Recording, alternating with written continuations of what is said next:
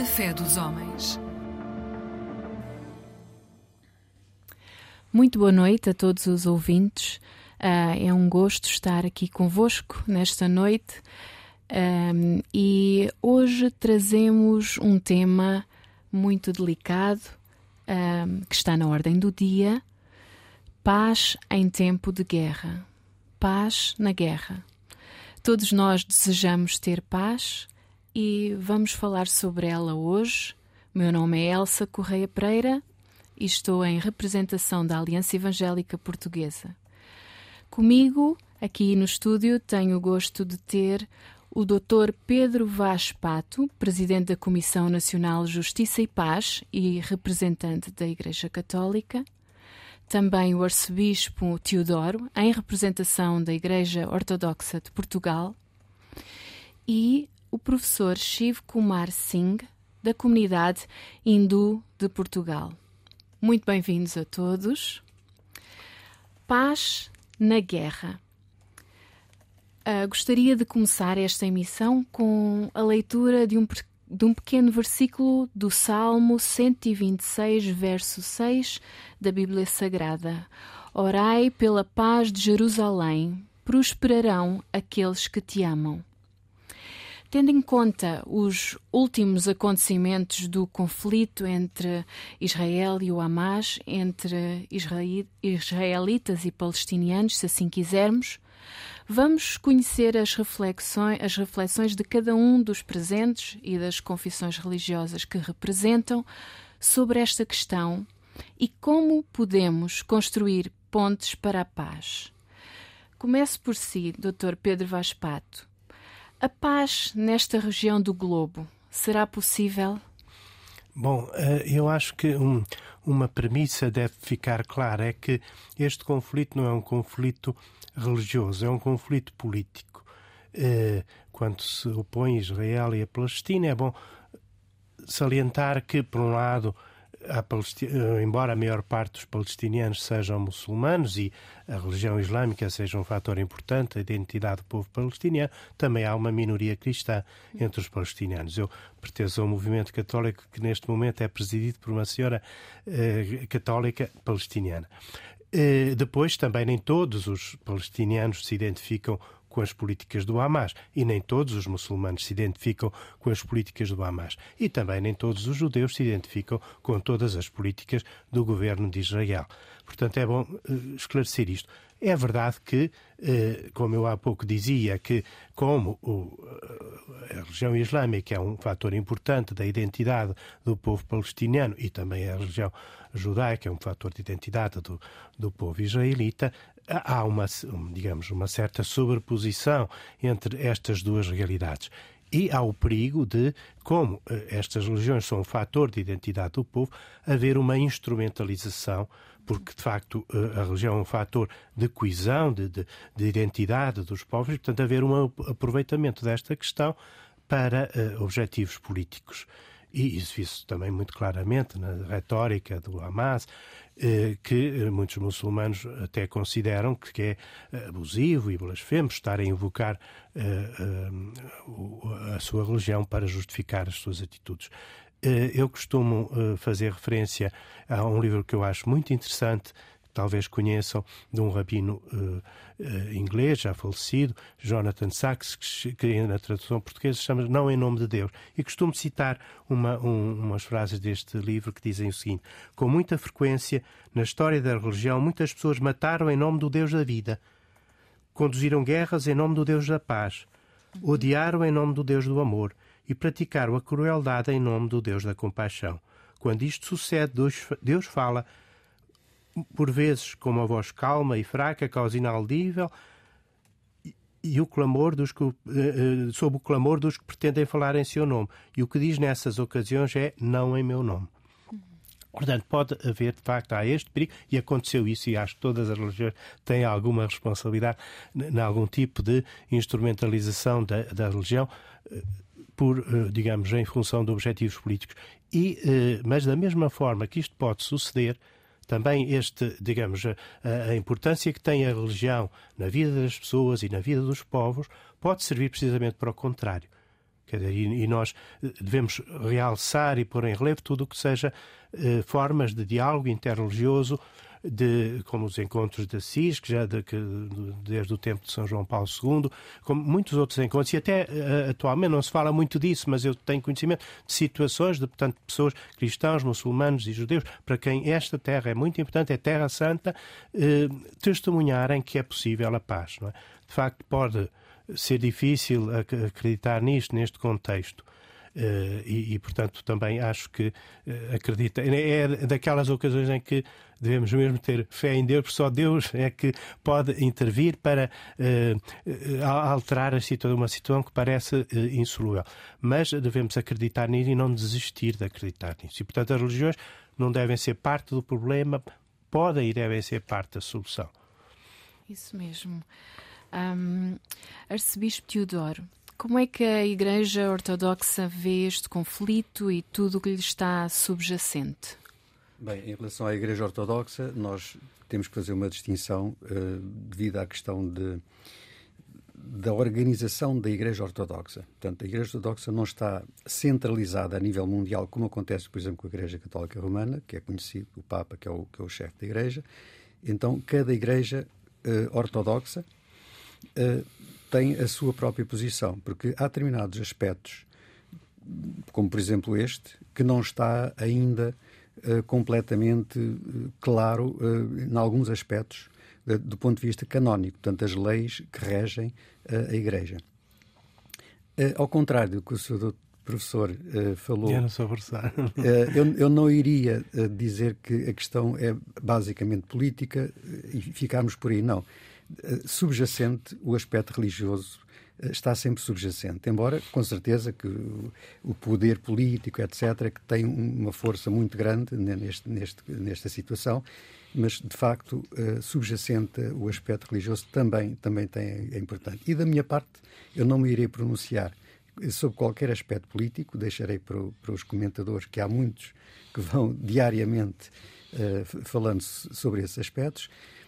Para nós, do ponto de vista da Igreja Ortodoxa, é realmente importante a questão da, da, guerra em si mesma e o seu contraponto, que é a paz. Ora bem, a guerra que nós começamos, digamos, para começar uh, por este aspecto, temos que ir uh, a Moisés quando uh, Deus lhe dá as tábuas da lei. E um dos mandamentos é não matarás. E, e isto é perfeitamente claro do ponto de vista de Deus. Deus dá, dá esses mandamentos, esse e os outros todos, os Dez Mandamentos, e isto funciona como uma diretiva, uma, uma forma de uh, as pessoas terem uma noção que há regras e essas regras devem ser cumpridas tanto a nível da sociedade como diante do próprio Deus. Então, um, a existência da guerra significa que existe um comportamento humano que tem a ver com um, alguns pecados eh, que podem descambar eh, em, em, paixões, como por exemplo é o caso do orgulho de, de, e, sobretudo, do não ouvir Deus, não, não, não respeitar a própria vontade de Deus. Portanto, há aqui qualquer coisa quando Deus cria o homem, o homem, quando falo homem, homem e mulher no seu todo, quando cria é no sentido de que o homem aprenda ao longo da sua vida a entrar em comunhão também com Deus e eh, eh, de forma que depois um dia quando partir possa continuar nesse caminho para o reino dos céus. Isto é o que todas as religiões cristãs uh, ensinam. O, o, pecado é de facto algo que surge como uma, uma parede entre Deus e o homem e que faz com que, em alguns aspectos, como este, por exemplo, de não respeitar uh, essa vontade de Deus, um, vai precisamente ter estas consequências. E nós sabemos, o pecado, a morte, são algumas das consequências que existem depois da, da desobediência dos nossos primeiros pais a Deus.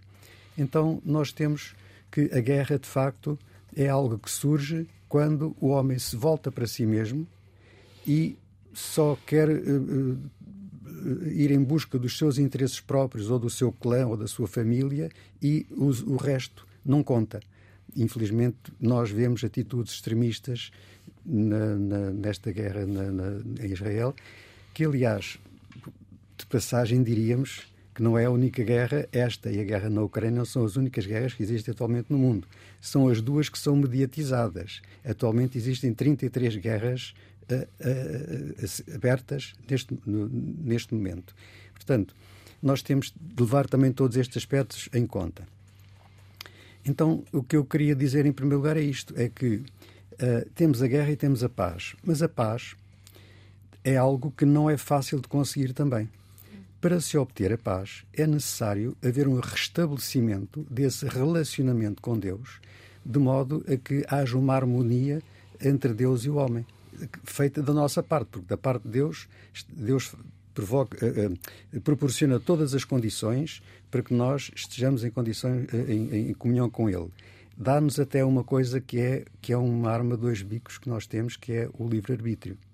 E isso faz com que o próprio Deus não intervém, muitas vezes, em determinadas situações, como, por exemplo, nesta. Uh, normalmente pensa-se, ah, mas porquê é que Deus não faz isto não faz aquilo? E não, não... Porque Deus não intervém. Deus dá-nos essa liberdade, diante da qual depois vamos, uh, somos responsáveis diante do uso que fazemos dessa liberdade com que Deus nos criou, com a inteligência e com a liberdade com que nos criou. Então, eu, eu aqui para voltar, se quisermos já para a questão da qual, qual será a solução para este problema, é muito simples. Do ponto de vista humano, nós vemos não há solução possível, do ponto de vista humano. A única solução que nós encontramos é do ponto de vista cristão, e certamente outras religiões terão também uma aproximação nesse sentido, que é hum, a oração. Nós vamos pegar nesse salmo, que é muito interessante, Orai pela paz de Jerusalém, uh, prosperarão aqueles que te amam. É muito interessante porque se nós, nós sabemos que em determinadas situações de crise uh, não chove durante muito tempo, as pessoas juntam-se para orar e então vem a chuva. Uh, diante de determinadas situações mais localizadas, esta unidade em oração tem os seus efeitos. Neste caso, como são catástrofes que estão a acontecer a nível mais global e nós não sabemos o que é que o que é, o que é que isto vai dar, porque aquilo é um barril de pólvora que está ali, não sabemos o que é que vai acontecer, não é? Se outros grupos extremistas, etc., se, se, se vai generalizar ou não, não sabemos o que é que vai acontecer. Uh, então seria muito bom se uh, todos unidos se unissem em oração no mesmo objetivo. Eu posso dizer, por exemplo, a nível da nossa igreja, nós temos em todas as liturgias, portanto, missas que são celebradas, nós temos rezado sempre, primeiro, pela, pela, pela uh, paz na Ucrânia e agora também, a partir do momento em que há esta guerra em Israel, também pela paz na, na Terra Santa. Temos feito isso. E era bom que uh, uh, houvesse movimentos nesse sentido para que Deus, de facto, faça alguma coisa, porque Deus só por si não irá fazer nada, deixa-nos livres. E depois nós somos responsabilizados por aquilo que fazemos. Obrigada por nos lembrar também da oração. O Dr. Pedro Vaspato uh, já tinha mencionado só mesmo a fé em Deus para uh, mudar as circunstâncias Isso. e agora o Arcebispo Teodoro uh, lembrou-nos da unidade em oração para que Deus possa intervir nesta situação tão difícil. Professor Shiv Kumar Singh, da parte da comunidade hindu, quer dizer-nos também as vossas reflexões sobre este tema? Sem dúvida. Uh, boa tarde, uh, doutora Elsa. Obrigado. Obrigado à RTP e também, em nome pessoal, agradeço à comunidade hindu Portugal, da Portugal pela esta oportunidade. Uh, hinduísmo, ou uh, como às vezes também é referido como religiões dhármicas, então não só o hinduísmo, mas também jainismo, budismo, sikhismo, realçam muito o, o conceito de dharma. E dharma, muitas vezes nós fazemos tradução da religião como dharma, mas de facto, do ponto de vista acadêmico, eu vejo há uma grande diferença. E dharma é, uh, não está a mencionar o nome de nenhuma, entre aspas, entidade contrário. Eh, então, dharma, o que está está a dizer dharma, e como é um termo que vem do sânscrito, então a sua definição também tem que vir cá. E em sânscrito, dharma é iti dharyate dharma. Então, tradução livre em português pode ser aquele que mantém ordem é dharma. Então, pronto, nós temos aqui um colega que é da, da, Justiça e percebe que, então, lei também é para isto. Então, a, as leis existem para manter ordem na sociedade, não é? E com o tempo nós temos que mudar as interpretações, formas eh, da lei e também, às vezes, eh, trazer ou implementar novas leis também.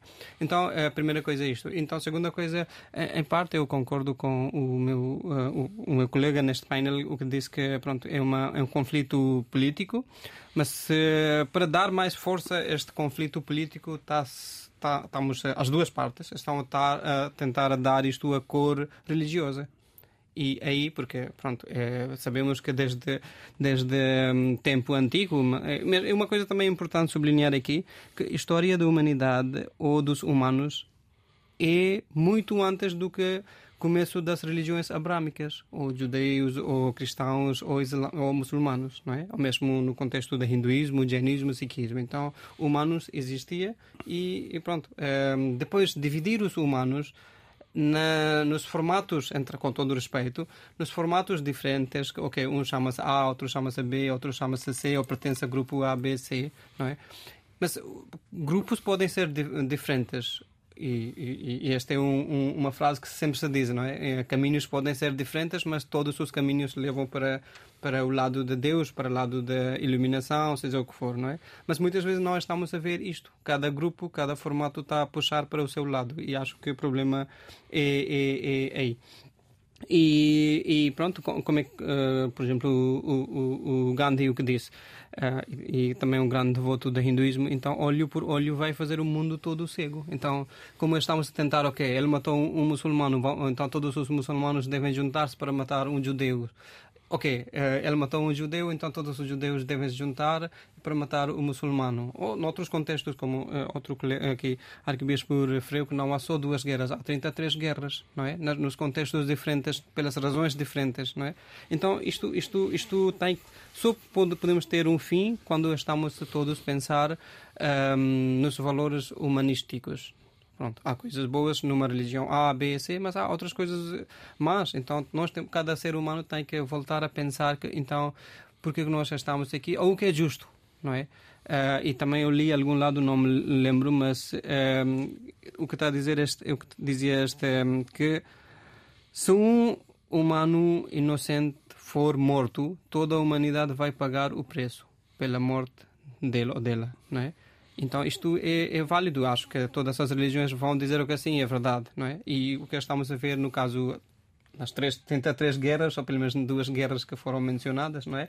Então isto tudo é muito válido. Aquelas pessoas do lado, ah, pronto, que estavam a participar no festival da música, não é? Não sei se diretamente estas pessoas têm uh, alguma uh, contribuição ou alguma relação o que está a acontecer, ou um conflito político, religioso, social, cultural, financeiro, seja o que for. As pessoas, ou os jovens de 18 anos que estavam a participar neste festival da música, não sei se identificavam muito com a política israel, de, do governo de Israel ou, ou de, de, outros grupos, ou da Hamas. Mas foram mortas, foram raptadas, foram violadas, e acho que aí é que está mal. E, e aí é que tira uh, legitimidade de, de, de continuar a guerra, não é? Por exemplo, um outro exemplo que é muito relacionado com a independência da Índia, e Gandhi estava a liderar este processo, e Gandhi queria que uh, toda esta manifestação acontecesse na maneira pacífica. Mas alguns apoiantes seus, o que fizeram? Queimaram uma esquadra.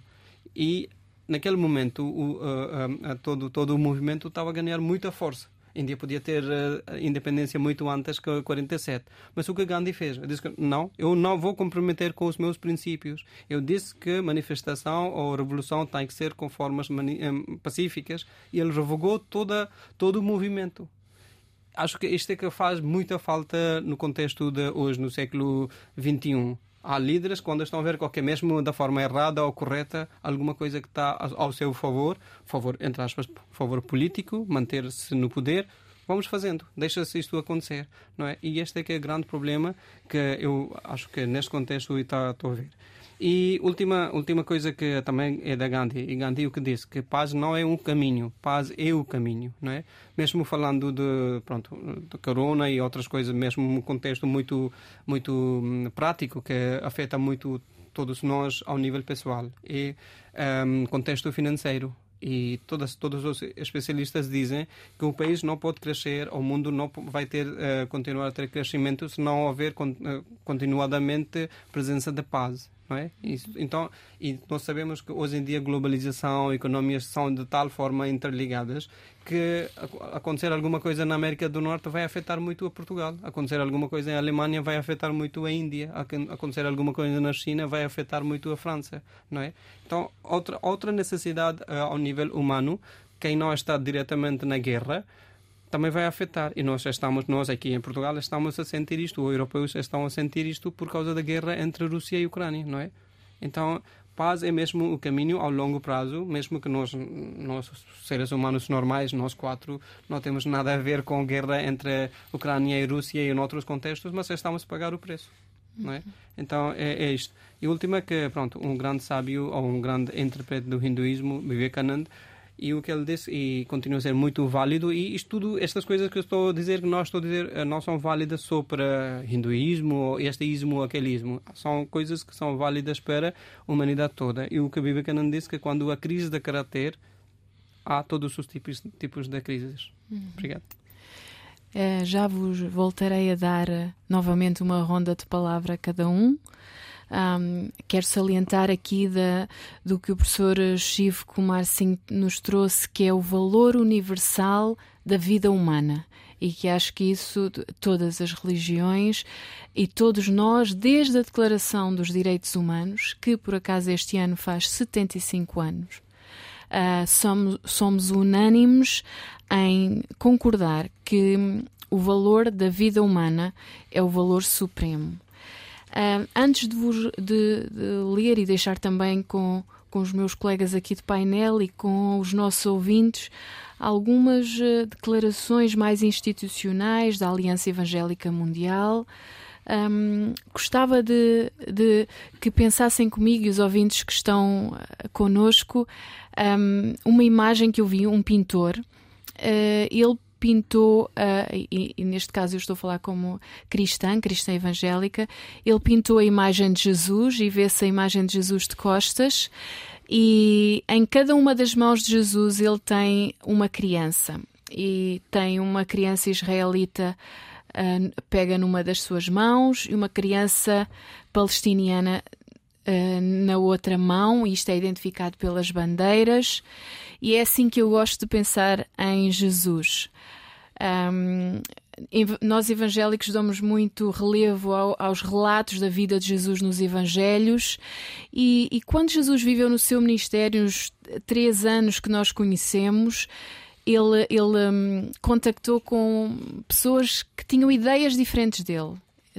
Ideias políticas diferentes, ideias religiosas diferentes, e, e ele, até nas suas parábolas, nas suas histórias, conseguia fazer de maneira a colocar, por exemplo, os seus discípulos, havia pessoas que vinham de uh, proveniências políticas diferentes e ele conseguia harmonizar isso. Uh, também um, nas suas parábolas nós temos, por exemplo, um samaritano a prestar auxílio a um ferido judaico, quando aquelas duas comunidades uh, não se relacionavam normalmente. E, e Jesus não fez isto um, um, por acaso, ele fez intencionalmente, porque de facto o valor da vida humana deve ultrapassar todas as barreiras das etnias, dos países, das religiões. Nós precisamos de prestar apoio a alguém de uma religião diferente, de um país diferente, de uma etnia diferente. O valor da vida humana deve ser superior e é isso que eu vejo no exemplo de Jesus e é isso que eu queria deixar aqui. Este Jesus que de facto dá as mãos às crianças, seja de que país for. E hum, gosto de pensar, uh, Jesus, uh, já o profeta o identificava como o príncipe da paz.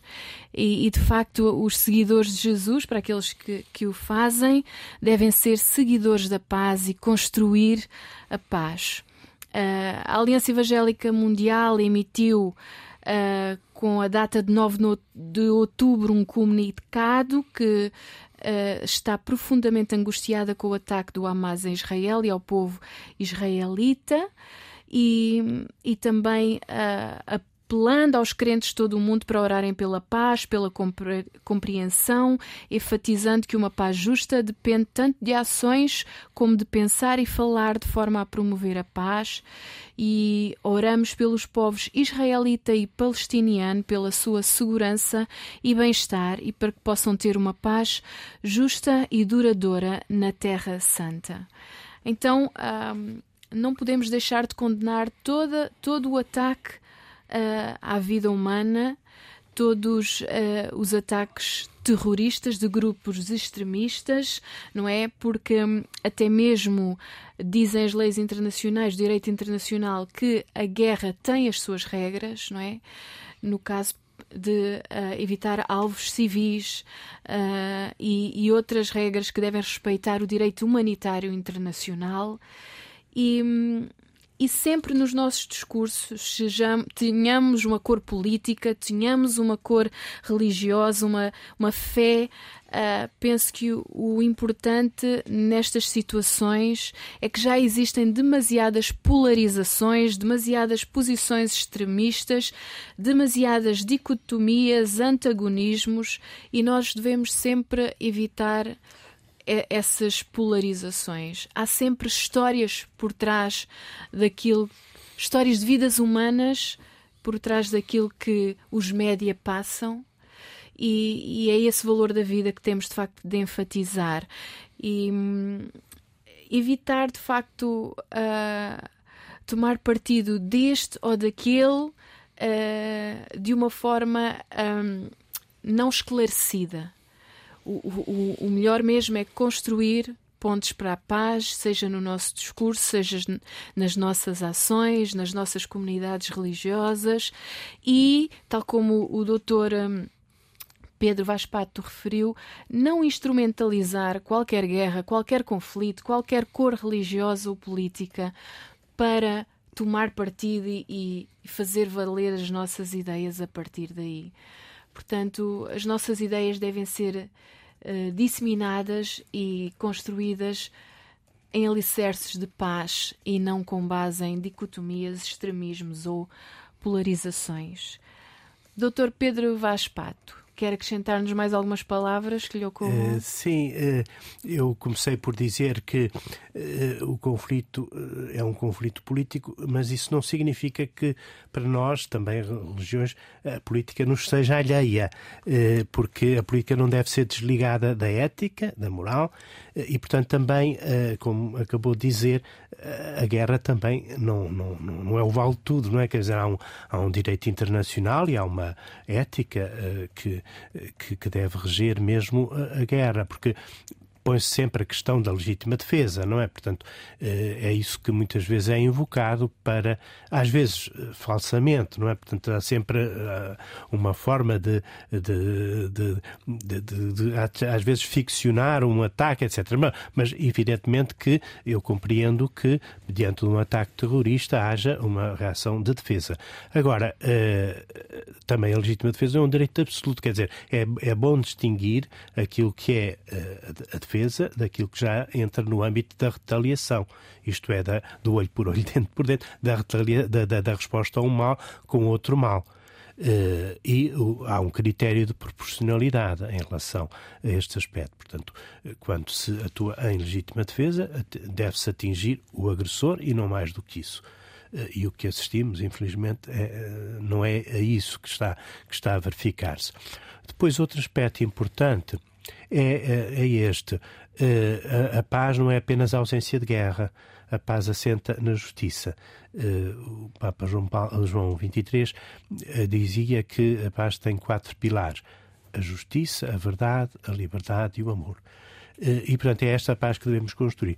E também concretamente em relação a este conflito entre Israel e a Palestina, devemos pensar nesta perspectiva de justiça. Quer dizer, uh, nunca haverá paz entre estes povos se não forem uh, salvaguardados os, os direitos quer de uns, quer de outros, não é? Portanto, e, uh, isso já se tem referido várias vezes, não é? Portanto, há o direito de Israel a existir em segurança, a ser reconhecido como Estado, mas também o direito do povo palestiniano a ser reconhecido como Estado e existir em segurança. Ehm, é, é, este aspecto que deve ser salvaguardado e que, se de facto esta situação se prolonga há tantos anos, é porque ainda não foi, não foi salvaguardado este aspecto. Enquanto isto não acontecer, será uma tentação a, revolta do, do, dos povos que se sentem injustiçados, há sempre o risco de, de facto, cair nestes extremismos que não se justifica, não é? Portanto, o, o, o secretário-geral das Nações Unidas, António Guterres, foi criticado por uma frase que foi retirada do seu contexto, mas que eu acho que tem razão. Ele tem razão no sentido de que eh, esta revolta não surge do nada. Quer dizer, esta revolta surge porque há uma situação de injustiça. Ele também foi claro ao dizer que esta situação de injustiça não desculpa nem justifica eh, a reação do terrorismo.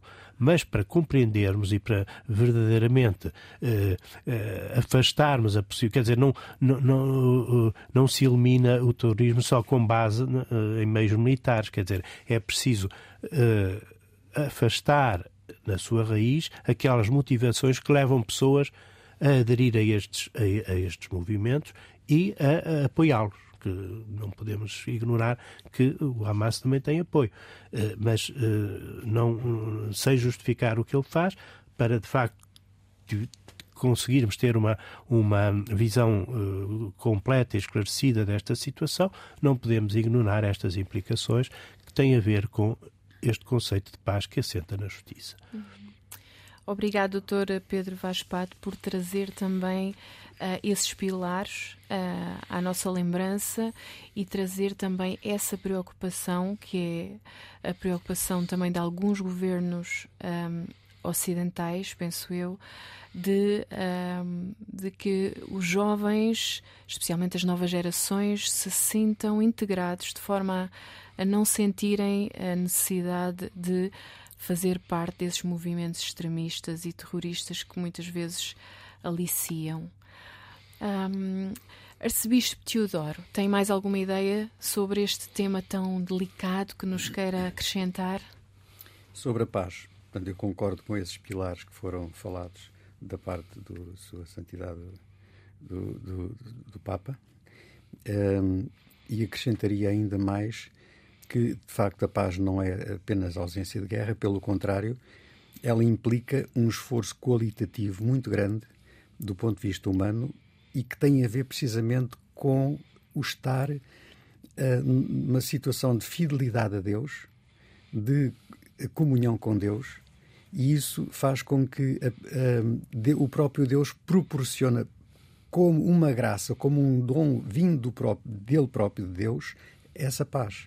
E nós encontramos na história, por exemplo, de, do povo judaico, uh, por exemplo, Salomão, uh, e ele próprio, por exemplo, escolheu, uh, quando Deus lhe deu a possibilidade de ele ter tudo e mais alguma coisa do ponto de vista de bens materiais, ele escolheu a sabedoria para governar aquele povo, que era uma responsabilidade muito grande, e Deus, em acréscimo a essa sabedoria, deu-lhe também uh, os, todos esses bens que ele, que ele não pediu. Então, uh, é importante nós darmos espaço para que essa paz possa existir, começando em nós próprios, uh, reconhecendo que somos pecadores. Nós, todos nós, fazemos sempre, no, em cada dia que passa, fazemos o contrário daquilo que é suposto nós fazermos enquanto seres humanos. Passamos, vemos alguém que está com um problema, com necessidades, e, e viramos a cabeça para o lado e vamos pelo outro lado. Portanto, isto no dia a dia, perdemos muitas, muitas oportunidades para pormos em prática esses, esses, essas boas ações que, que somos convidados do ponto de vista cristão. Depois, na nossa casa, uh, muito, tantas famílias que se vão uh, deteriorando até, até se desfazerem porque as pessoas não conseguem alimentar esse, essa, essa, esse espírito de estar com Deus e estar, estar uh, também com, com, o próximo. Então, isso vai-se perdendo. E, infelizmente, nós vemos, a nível da, da sociedade, acontecer um, as próprias famílias irem desabando, porque isso, eh, esses valores vão, vão, não só não são não vão sendo reconhecidos, mas também não são não vão sendo vividos. Infelizmente, é isso que nós verificamos. Então, o que é que acontece? A partir daqui, a tendência é, se nós não nos reconhecemos pecadores, não reconhecemos que falhamos muito daqui, daquele mandamento, o mandamento supremo que Cristo nos dá, estou a falar agora do ponto de vista cristão, Cristo nos dá de amar a Deus acima de todas as coisas ao próximo como nós mesmos, se nós falhamos sistematicamente esse mandamento de Deus, então como é que nós depois levantamos a cabeça, olhamos, por exemplo, mais para cima, a nível do governo, a nível das, das organizações, não fazem nada, não fazem aquilo que deviam fazer, quando nós próprios também deveríamos começar pela base Portanto, deveríamos nós dar o exemplo na nossa própria família, criar uma família exemplar, que depois as outras famílias à volta também olham para nós e veem, olha, aqui está, de facto, eles são cristãos e são, de facto, bons cristãos. E uh, ajudam quem precisa, fazem, fazem aquilo que está ao seu alcance para, para, para de facto, uh, ajudarem alguma coisa aqueles que mais necessitam. E, uh, infelizmente, isso não acontece em muitos casos. Então, a própria sociedade, a continuar assim, perdendo-se esse elan para Deus, esse, essa comunhão com Deus e, o, e, eh, e com o próximo, então, de facto, estas situações vão sendo possíveis e as guerras começam a aparecer e vão se estendendo, infelizmente. É isto que importa, talvez, tentar abanar as pessoas no sentido de que há uma responsabilização, que há um compromisso que todos devem ter no sentido de serem eles próprios a ajudar a que essa paz exista e que ela se construa e que ela seja vivida. É este, era este o convite que fica da, da, da nossa parte nesse sentido. Um, agradeço ao Arcebispo Teodoro por nos deixar esta lembrança de que a paz também se constrói em pequenas ações rotineiras, cotidianas, no nosso dia a dia, individuais. Um, e, e, o que disse fez-me lembrar a, a oposição de, de duas pirâmides de valores, não é? De um lado, aquelas que são baseadas na, no perdão, na reconciliação e, e por outro lado, a, a, a necessidade de, de vingar, de, a, a, necessidade de retaliar um, e como Deus nos ensina e Jesus nos ensina o perdão e a reconciliação como bases da paz. Uh, a certa altura nas Escrituras Sagradas, Deus diz que uh, a vingança pertence a Ele, que a justiça que Ele é quem faz justiça e que e de facto Ele convida-nos a, ser pela paz. Posso só acrescentar uma coisa? Uma das bem-aventuranças é bem-aventurados os obreiros da paz, porque serão chamados filhos de Deus. Os isto é pacificadores. É, os pacificadores, porque isto de facto é importante. Se não fosse importante, Cristo não teria anunciado no Sermão da Montanha. Uh, professor Shiv Kumar Singh, um último pensamento da, seu ou da comunidade hindu? Eh, da comunidade hindu, em nome de hindu, hindu, hindus todos, eh, do mundo todo. Uh, e uma coisa também aqui é importante sublinhar que todas as religiões numa linguagem simples e fácil dizem que tipo Deus é um justiceiro não é na base das nossas ações nós vamos ter o paraíso ou o inferno isto e aquilo não é então, o que, o que é, é, é irónico é que os seus seguidores muitas vezes começam a fazer justiça com as suas próprias mãos, que estamos a ver nesta guerra. Se alguém está a pecar ou está ao lado uh, errado uh, das ações, então vai, vai ser um, um dia de julgamento, não é? E ele vai ser, ele ou ela vai ser uh, julgado. Mas nós, muitas vezes nós não estamos a ver isto na, na prática. E este é, é um dos um dos maiores irónias deste, deste século, que em inglês usa-se uma expressão walk the talk, não é? Então nós não uh, seguimos o que nós pregamos, não é? Uhum. Então este é um problema. E apesar de eu não ser eh, cristão, e, mas uma, uma coisa que eu gosto muito no, na vida de Jesus é praticamente quase a última frase sua. E ele está a dizer isto: que perdoei-os, Pai, eles não sabem o que estão a fazer não é? Uh, acho que não estou a cometer nenhum erro. É isso mesmo. Uh, mas, mas é, isto é, é, é, se o mundo todo começar a seguir esta frase, não, não vamos ter uh, guerras, não vamos ter problemas e vai haver, pronto, vai prevalecer a justiça a todo lado. Nem, nem sequer vamos ter a necessidade de ter, ter tribunal e tudo, não é? Mas é, é precisamente isto não, não acontece. E mesmo um, Jesus, o seu nome em inglês dizem Christ, não é? E outro, um Deus muito importante que deu o sermão da Gita, que faz parte de um grande livro que é Mahabharata, uma das maiores epopeias do mundo, Krishna, não é? Krish e Krishna. Então, Christ Krishna, então pelo menos já há semelhança de algumas, algumas sílabas, não é? Então muitas vezes o que Krishna está a dizer é o Jesus também, o Christ também está a dizer e vice-versa. Então este, este também é...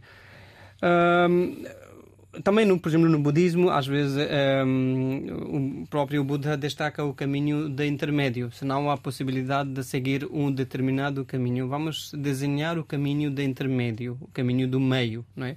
Então, por exemplo, atualmente esta guerra está numa situação que não há possibilidade de só criar uma solução que seja aceite para as duas partes, não é? Ou noutras guerras. Então, o que podemos fazer, okay, a primeira, primeira coisa é definir okay, o caminho intermédio e depois de ter este caminho intermédio e depois de ter paz nas duas uh, faixas, podemos começar a trabalhar na criação da paz de longa duração ou para, para sempre, não é?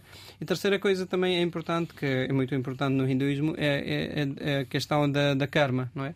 Então, das ações. Então, a nossa vida uh, neste mundo e depois noutras vidas, porque as religiões dhármicas também acreditam muito na reencarnação. Então, a próxima reencarnação, a próxima vida também vai depender muito das ações que nós fazemos hoje. E última também, que é a responsabilidade, mais uma vez, responsabilidade de todos nós, é deixar este mundo numa situação muito melhor em que nós recebemos.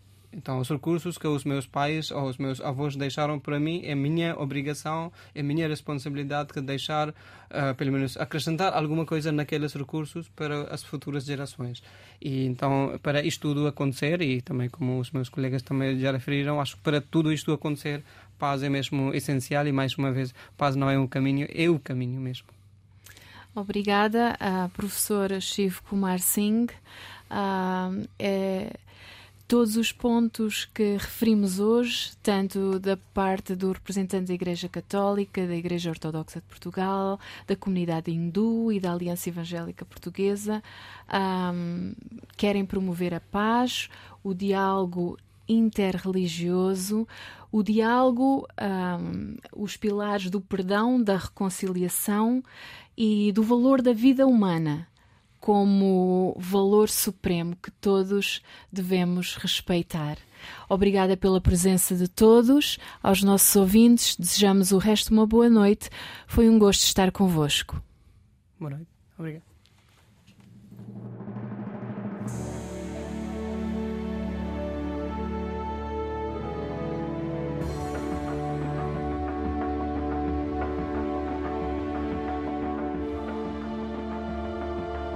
Fé dos homens.